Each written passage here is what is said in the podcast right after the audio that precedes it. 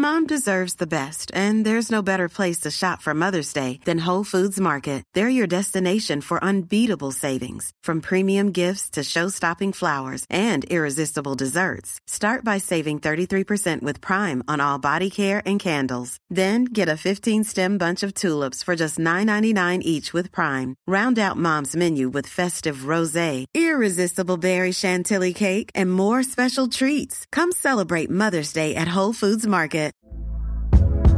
Hey there, it's Michele Norris. I'm host of a podcast called Your Mama's Kitchen. When I travel, I'm usually looking for a way to find a taste of home when I'm not at home. And one of the things I love to do when I am at home is entertain. And Airbnb allows me to do that. When I was in California recently, I rented a house that had a great kitchen. And when we were sitting around the table, we were all thinking, we're in someone else's house. Someone could be in all of our homes as well. If you have a home, but you're not always at home, you have an Airbnb. Your home might be worth more than you think. Find out how much at airbnb.com/slash host.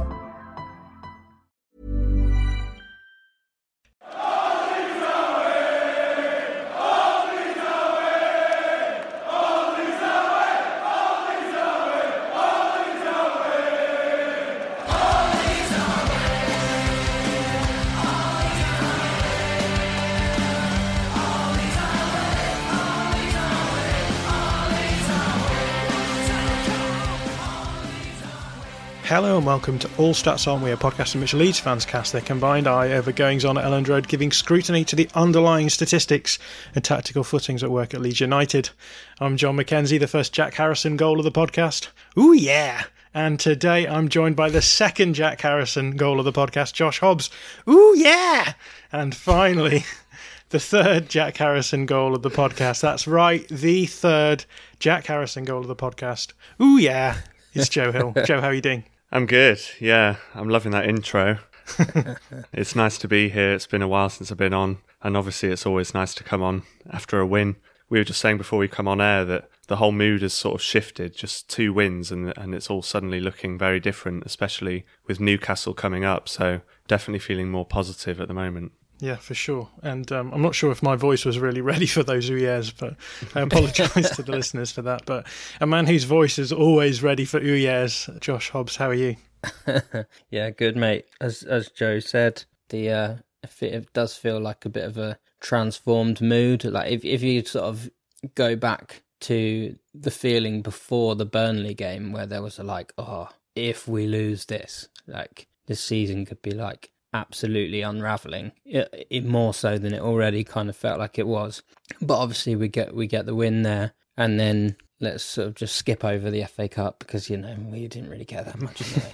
but um then to follow that up um with with uh, what we would say was an unexpected win although I think all of us probably felt that and I think other a few other people sort of said similarly that all the West Ham games felt close in terms of performance wise in the past, but it's just it just never fell for us. And and today I think the game played out fairly similarly, um, but this time some things went went our way.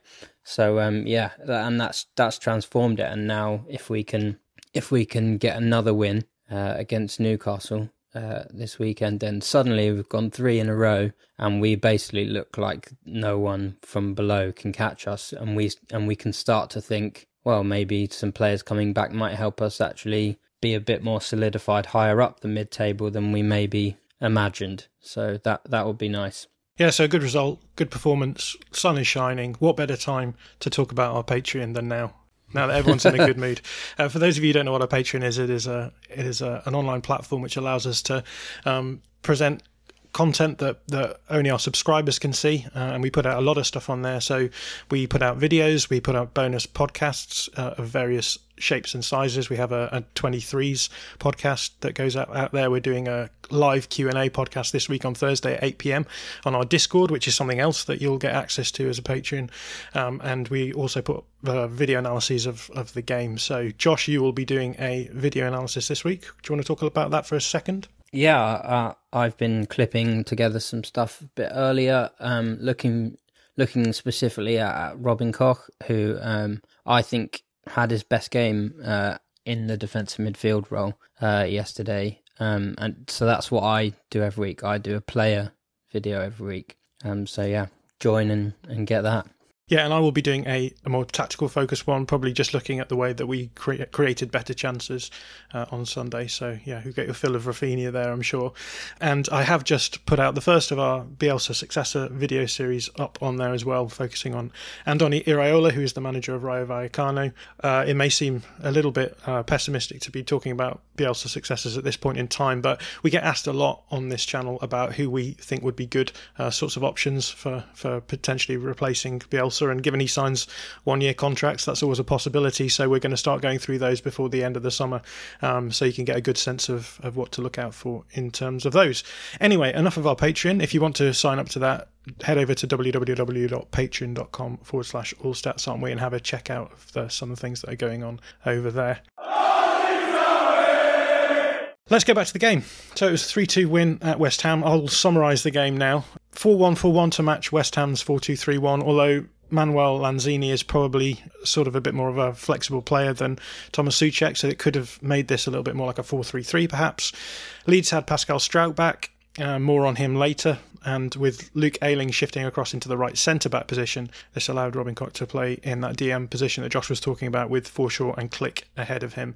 And the only real notable change then was that Stuart Dallas played in the right back role. The game started off well. Leeds were allowed to progress the ball in wide areas in the first moments of the game, and they caused a lot of joy for themselves in progressing down, particularly the right hand side. Uh, and that obviously resulted in Jack Harrison's first goal when Raphinha got in behind Aaron Cresswell. From this point on, West Ham pushed a little bit higher out of possession, put Leeds under more pressure in their build up. They did score from a corner. There was also the problem of Leeds losing two players in quick succession as Adam Forshaw and Junior Firpo both went off. Despite that, Leeds rallied well and then they got a corner of their own and uh, enjoyed a few good chances in injury time in the first half as well. Um, so it seemed worth their, their 2 1 lead in uh, half time. West Ham scored fairly early in the second half and had a sustained uh, stretch of pressure, which Leeds weathered well. Uh, but then Jack Harrison got a third after a delightful through ball from Raphinha, and West Ham lost their way a little bit and struggled to create too much in the way of dangerous chances after that point. Although they did start ramping up towards the end of the game, and in the last play of the game, they missed that gilt edge chance, which I'm sure everyone is traumatically buried in some part of their psyche somewhere um, with Jarrod Bowen chesting over from a couple of yards out. So that's the game summary for me. What we'll do now is we'll jump into the interrogation where I ask the other two guys uh, some questions about the performance and we'll we'll talk about the big picture stuff. So let's start with you, Josh. Last week we lost in the London Stadium with a fairly disappointing performance. This week we won with a good performance. What changed in the course of a week, Josh? Few different things. I think mostly to do with personnel more than anything else. Um, so West Ham's team was uh, was a bit different. Um, fullbacks were were both different. I think Coufal didn't didn't play in the FA Cup game. Cresswell certainly didn't. Um, and I think that Raphinha just was rubbing his hands as soon as he saw Cresswell. He's not an athletic enough uh, defender to deal with uh, with Raphinha, um, so that really helped. Um, and I also think that the change of Lanzini into midfield was uh, was very helpful to us too because out of possession he's just he's just nothing really. Like he's not physical he's not intense he's not pressy really. Um, and so that even and and in fact even in in getting the ball i don't think he he doesn't drop and do the kind of things that you want someone in a in a double pivot to do. Like he wants to be a 10 uh really or certainly a, a more the more modern interpretation uh, of a 10 um and so i think that allowed us to have a little bit more uh of it in those areas um sort of the advanced midfield areas. And Raphinha, if he drifted inside a bit, he was more free than than he was uh, in the second half uh, when he came on last time. And obviously, we started with a stronger team.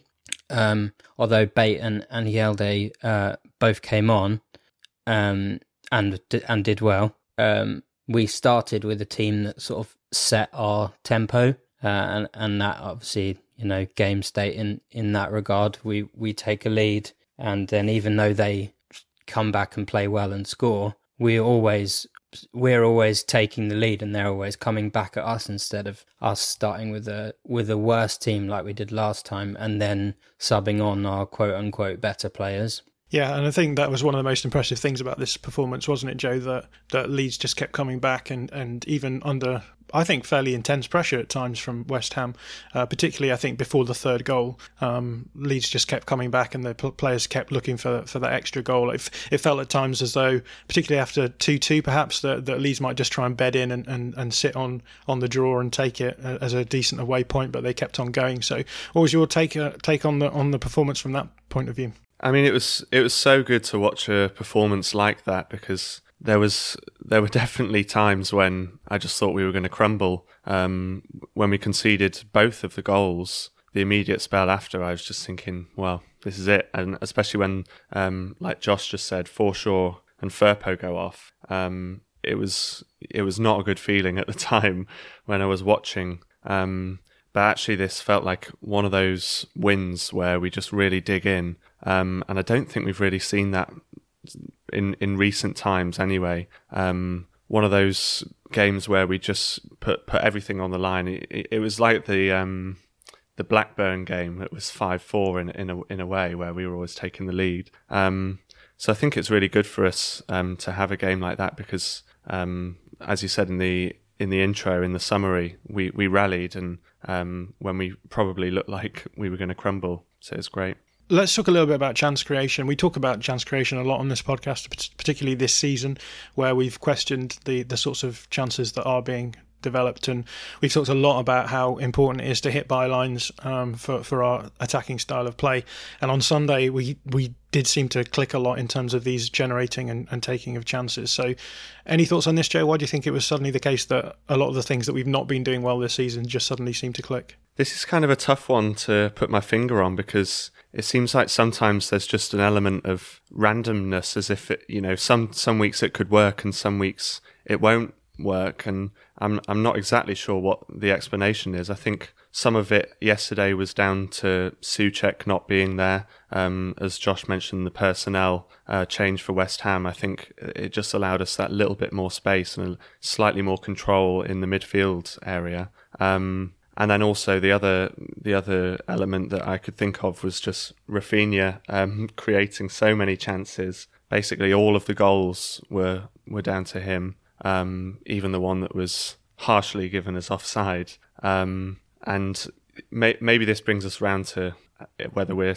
too reliant on him sometimes. I know we've spoken about that before, but um, yeah, I think he was pretty integral to our chance creation yesterday. Yeah, I know, Josh, you wanted to talk a little bit about Raphinha uh, in your bring a topic section, uh, but and so we will we will cover that in more detail. But is there anything else that you wanted to touch on in terms of this generating and taking of chances? It's interesting that they didn't seem to even try to like double up uh, on Raphinha, um, which is something that some other teams have tried to do. Um, so I think they kind of made a rod for their own back in, in that regard um, by allowing him to be in one-on-one situations um, a bit more. I think that uh, I think we stole the ball very well, and that was that was really important.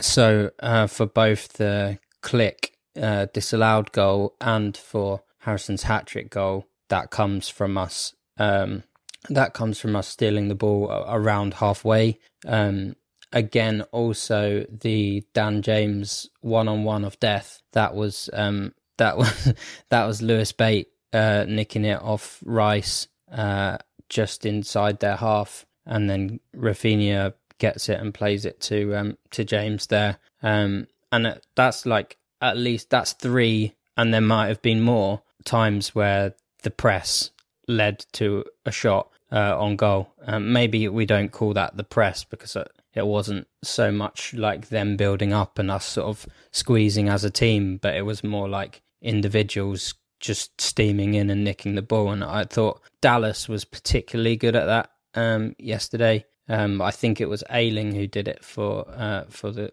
the Klich uh, disallowed goal. But as we've seen before, we saw it against Burnley too. When we're winning those sort of individual battles around that area, um, that leads to to better chances because we're able to transition quickly and then it's down to can we pick our pass? And yesterday we did. Yeah, it's it's funny that you mentioned in in the um, early on in this podcast that um, West Ham have the games against West Ham in the Premier League era under Bielsa have always been quite tight affairs, and um, part of me kind of thinks that the way that West Ham are set up is similar to the way that Leicester have set up, and um, both Moyes and uh, Rodgers, I think, are, are, similar in that regard. In insofar as they're in a weird position where they're, they're because they are now pushing up the table and considered teams who should be at least challenging for Europe.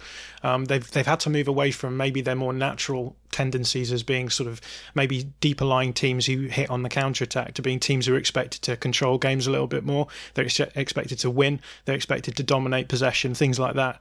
And I think um, it, it, yesterday's game was was quite kind of interesting in that respect because we go from a, a, result last weekend where it felt as though they did all of those things. They controlled the ball largely. They didn't allow us any chances, uh, and and it looked as though they were pretty much in control. And then you get to to this weekend where it didn't feel like they they did that, and it felt as though Moyes made some questionable decisions. You've already mentioned like um, Cresswell leaving leaving Raphinha sort of fairly free, not not doubling up on him as well.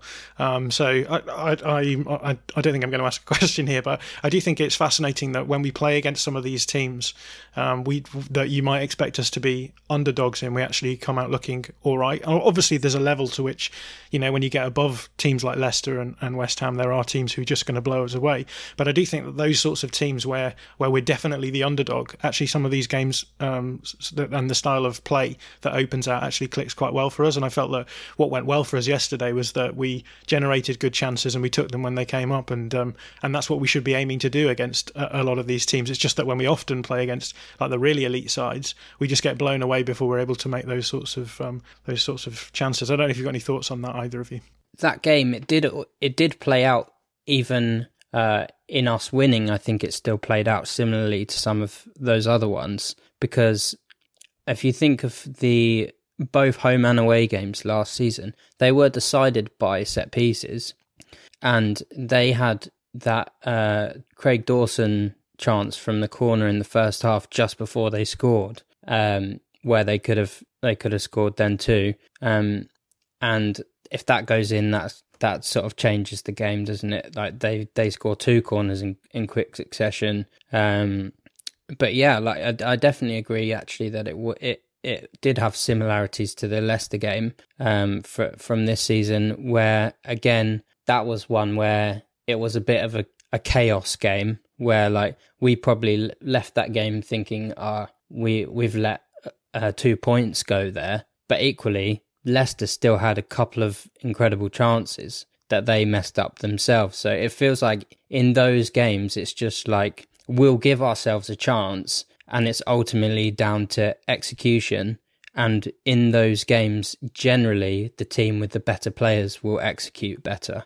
And so West Ham have been able to execute better than us, like generally. But yesterday, we had Harrison have his best ever shooting performance for Leeds, and we had Raphinha in his on his top form. Let's talk about the impact of the injuries. You and I, Josh, disagreed about this off air uh, but do you want to just run us through how you viewed that period of the game and how you um, viewed the impact of having to bring off Forshaw and Junior um, in the game itself? Yeah. So to clarify, so John's obviously said in the um, in the uh, summary about um, West Ham sort of pushing uh, higher out of possession on us and putting pressure on us, like immediately after um, we had scored, which I do think is the case. I think that they uh, they obviously were reacting and thinking we need to get back in this game and trying to squeeze on us. And uh, I think very quickly after, Antonio had a chance, maybe even like a minute, two minutes after, um, which needed a block, and, and they obviously were putting pressure on us. Um, but I kind of don't necessarily think that that means that's how the game was then going to go from from that point on. I think that uh, if we'd kept that 11 on the field, then I think we might have weathered that and then wrestled back a bit of control. Um, but Forshaw and Junior having to come off sort of then meant that I think like it felt really like oh the momentum has really shifted now. Like West Ham are already their tails are up a bit, and now we're bringing on two 19 year olds Um, and I think they kind of sensed blood at that point, and that's when they had their two big chances. One they missed, and one they scored. Um, so that that's my feeling that I think we would have got got it back on track a bit more. Um, but yeah, I mean, even so, we we came through to win it. So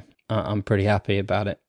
yeah, and just for clarity, my my position isn't so much about the counterfactual history because like we can't possibly know what would have happened if if Forshaw and Firpo stayed on, I guess. Um, but um, I, I do think a lot of people said, "Oh, well, you know, we were we were definitely on top in that first half. And I don't disagree with that necessarily, but in terms of control and possession, I definitely think from the goal onwards, Leeds really struggled to to do any kind of joined up play in in the in the first half in particular. I think in the second half it was um, it was it was a different story, particularly as I said after the the goal it's uh, the, the the third goal itself because at that point West Ham had come back into the game twice and uh, and and then had their their draw removed. And I think once that third goal in, their heads just dropped, and it took them a while to sort of get going again after that, which I think was really important because I think the the story of the game was that Leeds would go ahead, West Ham would, would push to get back in it, would get back in it, and then immediate, almost immediately afterwards, or uh, I guess a few uh, 15 minutes afterwards, in the case of the third goal,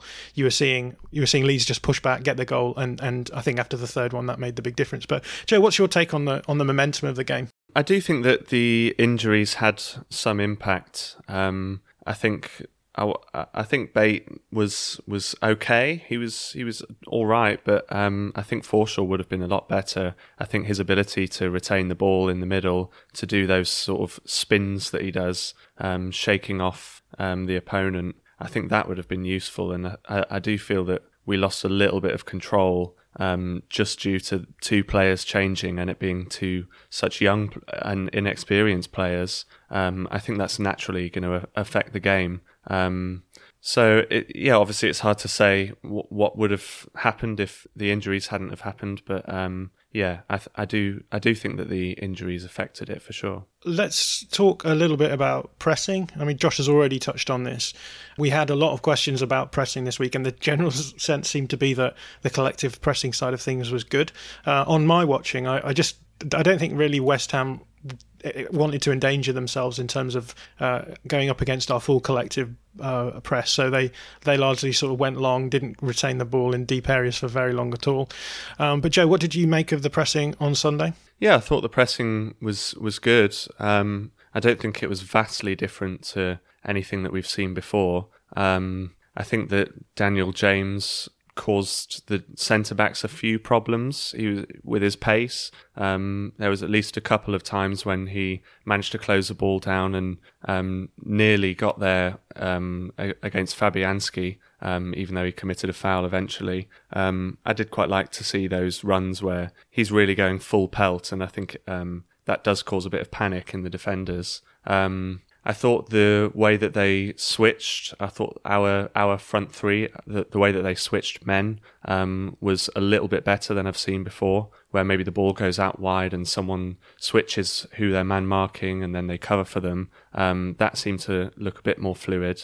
Um, and then this is not really pressing, but when we're defending in our in our own back third, um, I noticed that there was a couple of occasions where we would double up on the attacker or whoever has the ball. Um, this didn't happen loads of times, but it wasn't something that I'd noticed before, and actually, it did seem to be effective. Uh, maybe once or twice per half, just doubling up and closing them down. So there was a few interesting differences, but overall, I didn't think it was too different to what we've seen before. Yeah, I definitely noticed that in goal kick scenarios when it looked as though West Ham could have passed out at the back, we went man for man on their centre back. So Jack Harrison would usually he would usually take the the fullback as his marking responsibility, but he was pu- pushing up right to the um, to the edge of the box um, and and pressing up as a, almost as a second striker, much as we've seen Arsenal do against us uh, a few times. And I think that's interesting because we saw that happening a little bit in the game last weekend, where we we talked about actually more in possession, but Dan James pushing out from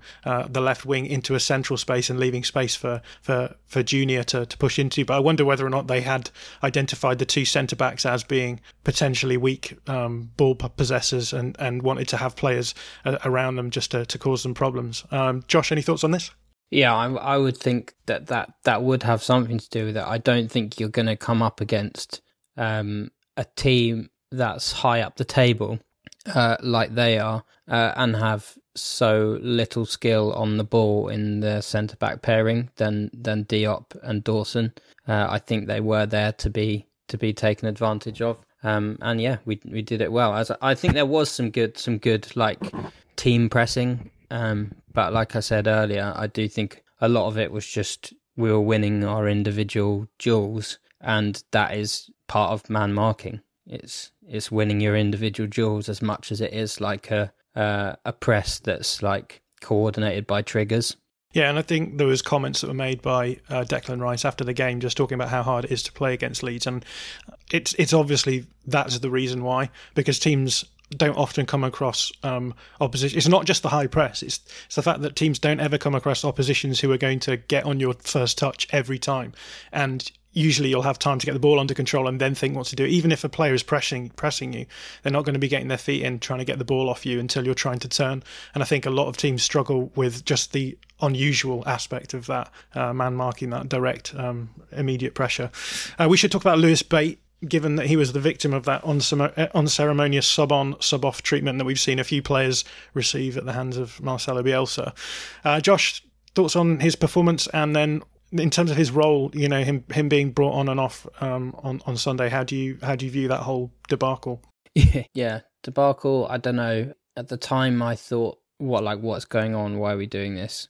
Um, but also in the heat of the moment, like uh, my emotions were high, and the, like the game was mad, and it was just a bit like, what's why are we doing this? Um, with hindsight and um having calmed down I can see like why he's why he did it. Although I don't necessarily think Rodrigo helped.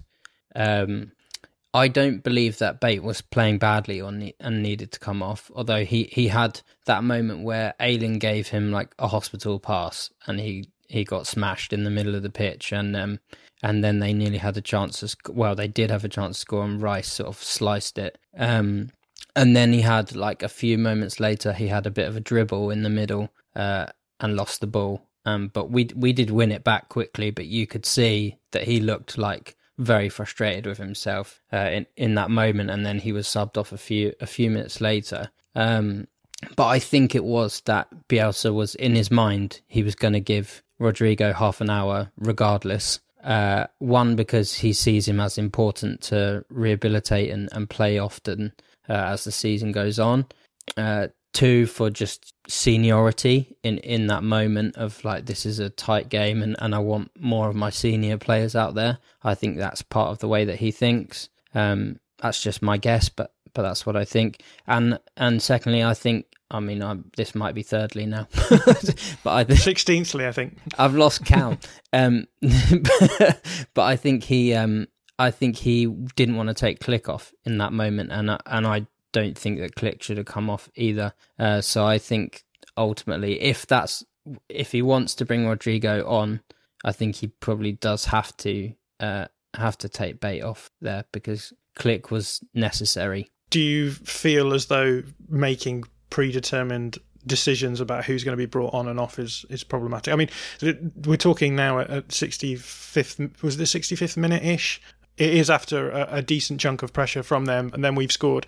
Do you think that that was the right point of time for? Yeah, it's, interesting because we obviously we've talked about this with a few people. Uh, shout out to Udav, uh, who who said that um, did did we think that um, that Bielsa was wanting to sort of maximize on on transition, knowing that Rodrigo's good at getting into space and and playing uh, passes in behind. Um, maybe that's what he was thinking. Uh, I, it's personally not the way that I would want to go because I, when the game is getting a bit crazy, I would rather, especially when we have a lead, I would rather calm it down. Um, but maybe he's thinking if it calms down, West Ham will eventually score. Whereas this way, we might at least make it four four two. Um, so maybe that's the thought process. I, I don't know, but I, I I think the thing at the time that I was concerned about was how would Bate take it, uh, knowing that he's he's 19 and he's making his Premier League debut. Um, but it looked like uh, it looked like some of the senior players sort of made a beeline to him after the game, and even little I saw little clips on Instagram and stuff of uh, of the players all like applauding the fans, and like Ayling and Koch have have gone over to Bate and they're stood with him, like whilst they clap the fans. Struijk's with him, and I mean Struijk can tell him I was subbed off after 20 minutes once. He also had a nightmare debut, right? yeah, yeah, exactly. So he can he can say both those things and say, you know, look where I am in this team now. Phillips has become England Player of the Year after having been hooked off twice within half an hour in his first ten games under Bielsa. So I think and regularly throughout his time, right? there's there's yeah, definitely performances last season where he's taken off at half time too. Yeah, yeah, been taken off at half time several times, hasn't he? Like Man United away last season, that must have really hurt him. But he's it's about having that mindset and and knowing that that doesn't mean Bielsa will drop you for the next game necessarily. Like he takes these players off at half time and then they start the next game. Joe, I know that you wanted to talk about this as your topic, so I won't talk to you about the, the Rodrigo sub in particular, but I'm interested in your thoughts on Lewis Bate's performance. Yeah, I, I thought he was okay. I don't, I don't think it was anything special, but I don't think it was horrific either. Um, I can see why um, he Bielsa took him off. Like uh, Josh said, he's not going to take Klich off in that situation, and getting the experience on the pitch um, maybe is a good idea at that stage. Um, and yeah, I think just to echo what you guys have said, I think it's just important for Bate to remember that this is just what Bielsa does. You know, he doesn't he doesn't care if you've just got subbed on and he'll take you off again or subbing you off in the first half. So um, that's just the way Bielsa is, and it's not necessarily personal to to Bate or exclusively to Bate. So um, yeah, overall, I think it was an all right debut, but um, certainly I think I'd like to see some more of him, and I think he deserves to get some more game time later on in the season. He was obviously quite pissed off when he was brought off. Do you think that maybe the issue here is communication? Like if if if it is known that Rodrigo is going to be brought on with around 25 minutes to go. Do you think there should just be communication in the dressing room beforehand that Rodrigo is going to come on? So, you know, that's because it seems to me that the part of the confusion there is that okay when you sit down and say well we're going to definitely bring on rodrigo after this amount of time then obviously if he's going to bring bate on then it's going to be brett bate who comes off um, do you think that sort of communication wasn't there and, and that's why he was sort of annoyed and, and do you think it could be avoided this sort of situation by just being a little bit more clear yeah, I think it could be. I think, like you say, if they'd have just mentioned that, then Bate would be expecting it. I don't know if he was expecting to see his number or not. Um, I did notice that when Bate comes off, that Bielsa gives him a little pat on the back, um, which is very unusual for him to even, you know, make contact with a player. Um, so I think that was a sign. When I saw that, I thought, oh yeah, that's that's Bielsa's way. I know he's very sort of muted, but um, that's his way of sort of showing a bit of respect to Bate. And um, whether Bate realised that or not is a is another matter. But um, I did like that there was that recognition at least. There's never been a faster or easier way to start your weight loss journey than with PlushCare PlushCare accepts most insurance plans and gives you online access to board-certified physicians who can prescribe FDA-approved weight loss medications like Wegovy and Zepbound for those who qualify. Take charge of your health and speak with a board-certified physician about a weight loss plan that's right for you. Get started today at plushcare.com slash weight loss. That's plushcare.com slash weight loss. plushcare.com slash weight loss. Hiring for your small business? If you're not looking for professionals on LinkedIn, you're looking in the wrong place. That's like looking for your car keys in a fish tank. LinkedIn helps you hire professionals you can't find anywhere else, even those who aren't actively searching for a new job but might be open to the perfect role. In a given month, over 70% of LinkedIn users don't even visit other leading job sites. So start looking in the right place. With LinkedIn, you can hire professionals like a professional. Post your free job on linkedin.com slash people today.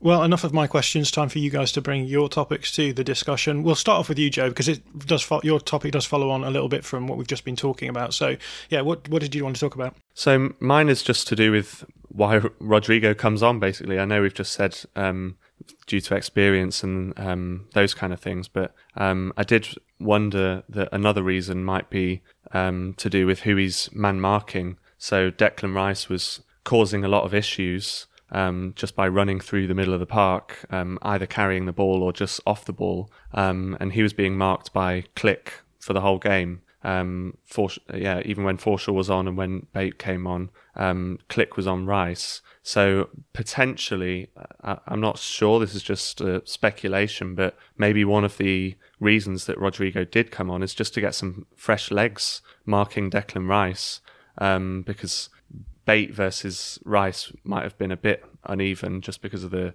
physicality uh, differences between the two. Um, and actually, I'm not, I'm not saying that this worked perfectly either because Rodrigo isn't the best man marker. Um, and there were a couple of times when Rice got away, but it did make me think that possibly one of the reasons to bring Rodrigo on is just to swap that system over and just to have someone uh, with fresh legs marking one of their most dangerous players in the game. Yeah, takes on this, Josh? I don't think it's what I would do. I don't think I would be thinking, oh, we need to shut down Rice. Let's uh, let's let's bring on one of our worst presses. yeah. yeah, let's put Rodrigo. Like I think if I thought that, I would I would want to figure out some way to get Dallas on him. However, the problem is that there weren't centre back options. So where, where do you go? Where do you go from there? Other than going, uh, let's bring Nohan Kenneh on and put and put him in midfield and and, uh, and have and have uh, Koch move back to to centre back, Ayling go to right back, and Dallas in midfield. But it's just a mess, isn't it? So I, I think that the fact is the bench was just non-existent in terms of players he would genuinely want to bring on in that scenario. Uh, so it's possible that he just thought legs, experience, uh, and hopefully someone who can. Because if you want someone to bring uh, a bit of final third quality, then I would ho- I would hope for Rodrigo to be able to be that player. Um, so I think it will be a factor of those things. I don't personally think it's that it was like legs on Rice. I think it was probably just legs in midfield in general. And I think that's fair given that although Bate had played half, that was probably the most intense game of football that he's ever been involved in. Under 23s football is just not at, at that speed. Um, and I, I, mean, in my uh, impression of his performance, I thought Bate did very well, considering that I don't think he would have actually quite been prepared for what that was like. Yeah, I think for me, the way to look at this is that even if Bate had the best game that you could have expected him to have, I still think Bielsa brings him off at this point. Uh, and I think that's because Bielsa just he just sort of decides about about certain things. So before the game, there were rumours that, that Rodrigo was supposed to be starting, and then they decided it was too soon. So they've they then decided, well, we'll give him a certain amount of time. And I think at that point, before the game's even kicked off, Bielsa's been like, we are going to bring Rodrigo on for this amount of time. Um, and yeah, okay, then then the decision is who do you bring off for him? And I, again, I just sort of think, as you've said already, Josh, it's always going to be it's always going to be Bate. So I think when you view it in that way, then yeah, that's Bielsa's decision. That's the way he does it. I think a lot of the time, he doesn't make in-game tactical tweaks necessarily of of individuals, but maybe systems. Um, but he has, a, I think, he has a very sort of logical way of looking at like we and we've talked about this before, right? He orders his players in his head. So we talked a lot about Lewis Bate being behind Jack Jenkins in the pecking order, um, and I think he does the same thing with all players all the way up the, the club uh, in the top, all the way up to the top. And so I, I think he's thinking, well, Rodrigo is a better player than than Bate, and therefore because Rodrigo can only play 25 minutes, then he is going to play those 25 minutes at the end. I don't think there's hugely tactical considerations that are going on necessarily when it comes to him being brought on. Potentially, if, if he tweaked the system, then then yeah, but I just don't think that he did did tweak the system there. And I, I, suppose my the only worry that I have is it's all well and good having all of these perfectly logical explanations for for why what happens happens, but uh, we had a long discussion on our Discord channel yesterday about about the impact of, of how you treat players uh, impacting on their development. And uh, I, I, have no worries about about Lewis Bate in that respect but I do think that again as I said to Joe before like just explaining yourself to players before particularly young players who are being developed who are being brought on for their debut just setting their expectations so that they know what's going on and they don't look teed off when they when they are brought off I think is, is probably quite important. I, I think one thing I would say on, on him looking angry uh, as he came off is I think I think it was partly that it was just moments before where he'd had that dribble where he like he literally looked furious at himself. Um, so I do think that it's possible that that maybe he he did know a little bit what was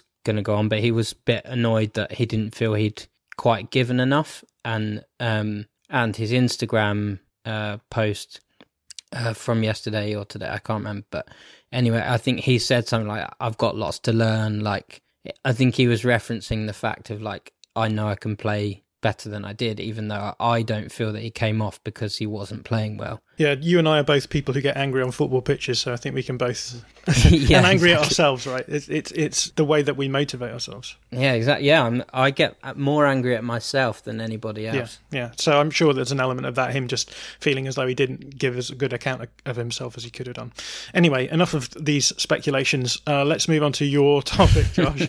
uh, you wanted to talk about Raphinha. Yeah, uh, just just as I've kind of alluded to earlier, I think we need to find a way to get Raphinha in the positions that we got him in yesterday more often. Um, so we got him. We didn't have him like getting on the ball like around the halfway line a lot, or uh, or in uh, just on the edge of of uh, coming into their half, so on. Like we got him on the ball either in a sort of half space. Uh, 30 odd yards from goal or like running down the line.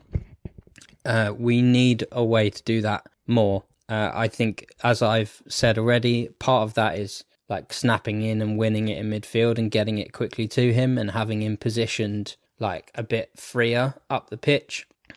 Uh, or it's um, like the first goal, Ayling sort of pings it from from the back just down the line and, and he sprints into space. Um, I think it's sort of like I want us to be able to be going direct to him without sort of being wasteful in doing that. So um, uh, it's a bit of a mixed message from me when at times this season I've been like, oh, we need to sort of control a bit better. But also in that game where it wasn't that controlled, we saw Raphinha like be at his best. And if you think back to some other games where he's been at his best for Leeds, I'm probably thinking last season, like the Everton game where he started and scored, and that was like a game of chaos. Arsenal at home, he played really well in that game, and that was like a wildly back and forth game. Leicester away, like that's very back and forth. Those transitional games do suit him because he gets a bit of space. Uh, and he gets on the ball high up. Yeah, that's definitely my sense of it. Is that I think we've gone transitional a lot this season because last season we went transitional and it worked out for Raphinha. And I think part of the problem this season has been teams are just a lot more prepared for, for a transitional game and Raphinha in a transitional game against us. And so in some games, it's got to the point where we just look, look, like we're being transitional for the sake of being transitional, which is why you've then said, well, we need more control. We can't just keep doing this. We're constantly sort of chipping away at the same sorts of things. Um, and I th- definitely think that's what, what comes into it. I think that the game suited Raphinha yesterday, and that was why we did did so well at getting the ball forward. And we we, we, we looked a little bit at, at final third passes because someone asked us a question about final third passes, and it was actually one of the, the low lowest performances in terms of final third passes. But that, that's kind of the point. The point is is that if you can get Raphinha forward into the final third in dangerous situations, then he will generate good chances. We generated a number of good chances yesterday, almost exclusively through Raphinha, uh, and and I think that's what we're missing out on him. Um, but Joe, just quick thoughts on Raphinha. There's there's there's only so much praise we can give him, right? yeah, I mean he was fantastic yesterday, and I think in terms of what we're talking about getting him the ball uh, in certain areas, um, it's kind of a it's kind of a catch twenty two because I think if you try and do that too much, then you do end up being wasteful, and teams get smart to it. Um, but also, even if say one every five times you try and do that, Raphinha does get the ball in a bit of space, then you know that he's going to create a chance from it, or it's highly likely that he will because that's what he's so good at is you know, running at a running into space or running at a defender one v one, and he can just sit them down so easily. So it's kind of that balance between having control over a game or just trying to ping one out to Raphinha and just seeing what happens. And there isn't really a, a good solution. There isn't really a, a, a happy medium, or at least I don't think we've discovered it yet. Um, but certainly, I, I, agree with you that yesterday's game was set out for him to do well. Um, just because of the nature of the game, and, and he exploited that. Right, enough of our questions. Time for the listener questions. I have once again horrifically managed time on this episode, so let's try and keep the answers to these questions snappy if we can. Uh, Joe, we'll start with you. Adam Michael Finney says, What do you think was the best thing tactically that Leeds did in order to produce that win? I think for me, uh, in the short periods of time, the sort of 10, 15 minutes that we were really on top in both halves, um, we were mixing up uh, our build up play. So sometimes we were going long to, with those balls to Raphinha, like I just mentioned. Um, but also there were a couple of nice um, just passing in our own final third or p- playing out from the back. Um, so I thought that variety um, worked really well for us yesterday. I think that's fair from from Joe, but I'd, I also don't know if I'd say much else that we did sort of specifically or or better. I think I've said it earlier that I think it was a game where we did lots of what we often do, but we executed really well. Mm. Um, hard to say why that hasn't happened a lot this season, but th- this game it happened. It reminded me a little bit actually of the Liverpool game that we kicked off our Premier League um, era under Bielsa with, where because that, that felt like I mean, we created better chances in the game yesterday, obviously, than we did in the Liverpool game, but just felt like everything sort of went our way and we looked dangerous and we, we were under pressure a lot of the time. But then in the, the chances that we had to go forward, we just took our chances, and I think that's really that's a really important way of getting results against those teams, like you said at the beginning, Josh, that you don't necessarily expect to get results against. Um, Right, question number two from Mr. Lomas, who says, Koch at DM, he's really good, isn't he?" Um, Josh, you're obviously making a video on, on Robin Koch, so you're the you're the expert. I I would say that at times I've not been sold at him in that role. Like I think the thing we've probably all got etched in our minds uh, when we see him playing there is, oh no, it's not going to be like Man United again, where Fernandes just ran off him all, all day. Um, but I thought he had full control of it um, yesterday in terms of like not to say that people didn't ever get past him or anything like that, but he played it in a controlled manner. Uh, he, I think, he marshalled the space well. Um, he's a good physical presence. Um, he's probably the best um, physical presence there, up- apart from Phillips. Um, I think he was strong in the air in that position, which helped us, uh, considering the the players that they have. Um, so when balls are coming long, you've got um, two central defenders there winning headers, but you've also got Koch there winning headers as well. Um, and I think he's underrated on, on the ball. Um, there were a few a few really nice bits of footwork where he just gets away from his man and plays a nice pass, and, and we progress the ball. Um, so yeah, I, I, think I think I've come round to think um, that I'm happy to see him be the the main uh, player covering that role, and you can just leave Forshaw um, as an eight and, and not drop him back uh, if if ever we need to cover. Mm. Is this a small win for John McKenzie in his argument that the defensive midfielder is the third defender? Yeah, uh, yeah, I'll, I'll I'll let you have that one. Joe, what's your take on all this? I did have a thought that um, one of the reasons why he might have looked comfortable, you know, aside from him just being a, a good player, um, was that he had he could have had lots of notice um, that he was going to be in that position. Because essentially once Llorente gets booked in that Burnley game, we know that he's going to be out for this game. So, I, you know, I don't know what the time frames are, but um, it might be that they've spent the last two weeks working on having him in that defensive midfield role, and he's been prepared mentally for that and has time to look at some more specific details that normally he wouldn't if he's just drafted in last minute and say, "Yep, you're going to play DM." Um, that's just speculation, you know. I don't know, but um, certainly that that could be a, a factor. And I thought he was he was really good yesterday. Yeah. Yeah, and I've not really been a prophet of doom and gloom in this episode, so if you'll maybe permit me one thing, I, I would say that it's probably worth not judging his uh, future trajectory at DM on the basis of one game. Yeah, for sure. Be interesting to sure. see what, what that looks like in the next few games. Didn't feel as though West Ham were particularly trying to move us around per man marking so much, so it might be interesting seeing what he would look like against a team that do. Um, final question from Discord legend Jamie. Do you think there's a reason we keep conceding just after half time? It's a weird trend. Joe, what do you make of that? To be honest, when, I, when I'm looking at this question, I, I just have no explanation whatsoever. Um, you know, maybe it's to do with the team talks at half time or people changing their shape, but um, honestly, I, I, I can't really think of a reason. It, it is bizarre, and um, yeah, I'll, I'll hand it over to Josh if he has a better reason. I think the best I can come up with is that I think teams know that Leeds can go uh, to can keep going for longer um, than pretty much any other team uh, in the league, and Leeds will normally finish a half strongly, finish the game strongly. So I think they probably think at half time, like, right, let's go super, like, super intense for the first 15 minutes because we know we won't be able to sort of maintain it throughout. But if we can push then and score then, that's our opportunity to then um, work the game state after that. That That's my guess. Yeah, do you think there's that Leeds have maybe concentration issues? I, I, it's not something I've necessarily noticed, but for example, the the Jarrod Bowen chance right at the end of the game. Oh, flip! That was concentration. Raphinha and right? Klich are not looking. At, they're not even looking. One of them stood in front of the ball and just assuming that because they're stood in front of the ball, the pass can't be made, and then the pass is just made past them. Um, which and which Klich is just me. nowhere. Yeah. He's like He's bent. He's, He's bent over, just being like, nah, whatever.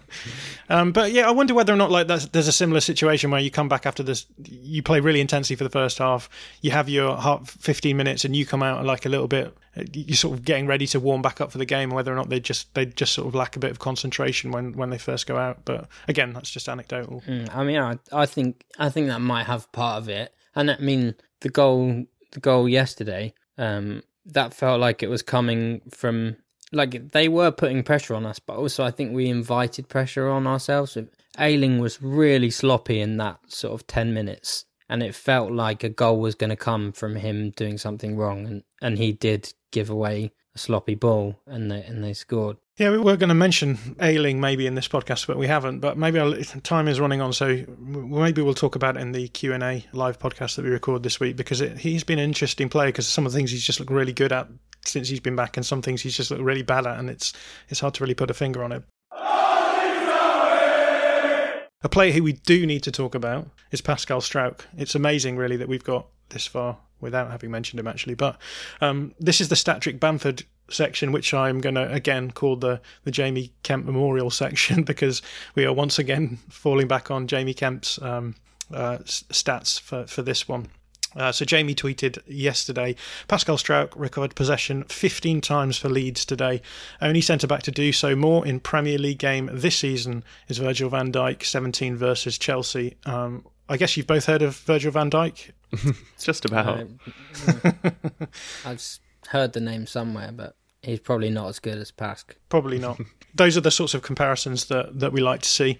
Joe, why don't you why don't you intro us on, on Pascal Struijk? What was your take on his game yesterday? Actually, it was a funny one, and I, I say this about Struijk quite often, where um, after the game, I wasn't immediately thinking, "Oh, he's had the best game in the world." Maybe I was just too caught up in the drama of the game. Um, but then once I cooled down, and watched it over again this morning, um, and and I knew to sort of keep an eye on Struijk because um, I'd seen stats like this. Um, he did have a, a really, really good game. Um, I thought he dealt well with Antonio. Um, he's just always so calm under pressure. Um, he's got that sort of mood about him that is similar to Ben White, where they just look really cool when they're on the ball. They just look really composed all the time. Um, and I thought it was a really fantastic performance, and he, he definitely deserves to keep his place. Uh, I know that Llorente is going to be back, um, but I'll be gutted if if Struijk is dropped, um, as has happened before when someone's coming back from injury. I think it's about six weeks he's been out with this with this injury, and who of us can can say how hard it is to play after two of the bones in your foot knock together and you suffer inflammation? Uh, that famous injury.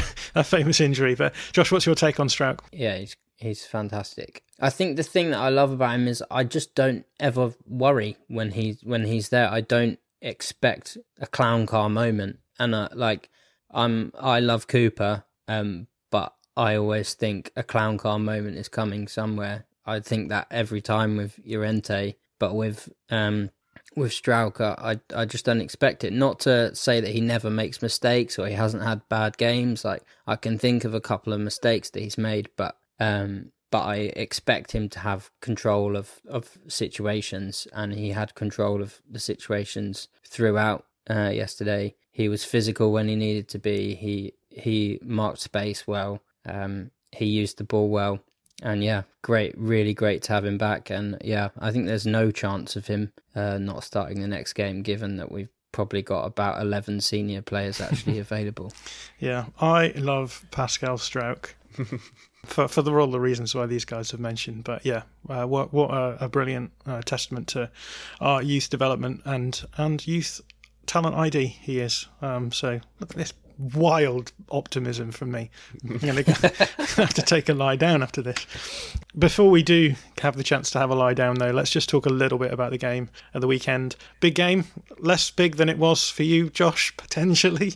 Yeah, yeah, yeah. I'm I'm less uh, concerned about it than I was uh, before because I think I had in my head we we wouldn't, even though, as I said, it was possible to get something. Uh, I put I presumed we would probably lose uh, yesterday, um, so that felt like unexpected three points. Um, but obviously, we want to go three wins in a row. We want to completely pull away uh, from from those relegation spots. Um, and yeah, I mean, I think Newcastle will be seriously crapping it now because I think they thought they would get the win against Watford and, and put some pressure on, uh, and they and they drop points. So it's a big game, but it's not sort of a make or break game like like it might have been.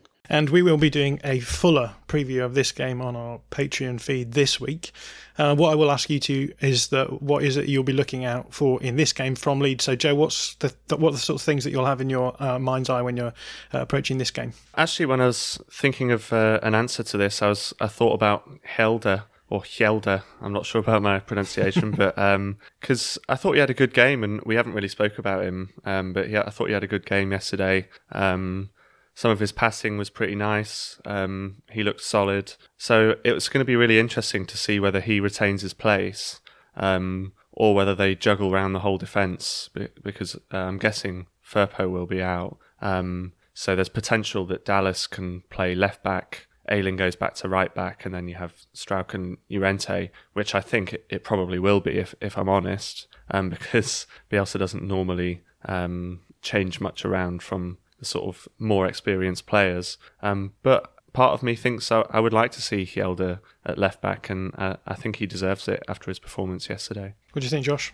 Yeah, I think it, this my sort of similar uh, thought is what will our lineup be? How will we try to solve our uh, our new selection issues? Um, we've seen we've seen Forshaw say uh, today that he he's fighting to be available. I think I will presume that he won't be, just because my own experience of hamstring injuries, it's, really hard to come back from a hamstring injury quickly. Um, I reckon it will be Dallas at left back, um, but I will have absolutely no issues at all uh, if Hjelde uh, plays there. I think he's he's been absolutely brilliant uh, coming into the team, and fair play to him because he's the newest of any of the under 23s players, and, and he's he's just looked really comfortable. I mean, he's played more senior football than all of them as well, so that's probably why. Yeah, well, as I said, if you want to find out more about that game, we will be running a full preview episode on the Patreon. I'll be talking to Kev Lawson, who works for StatsBomb now, uh, about Newcastle, and uh, you will find that over on Patreon at www.patreon.com forward slash all stats aren't we? And that brings us to the end of this episode. Hope you've all enjoyed it. Thank you both for coming on josh and joe. And we will see you after the game on saturday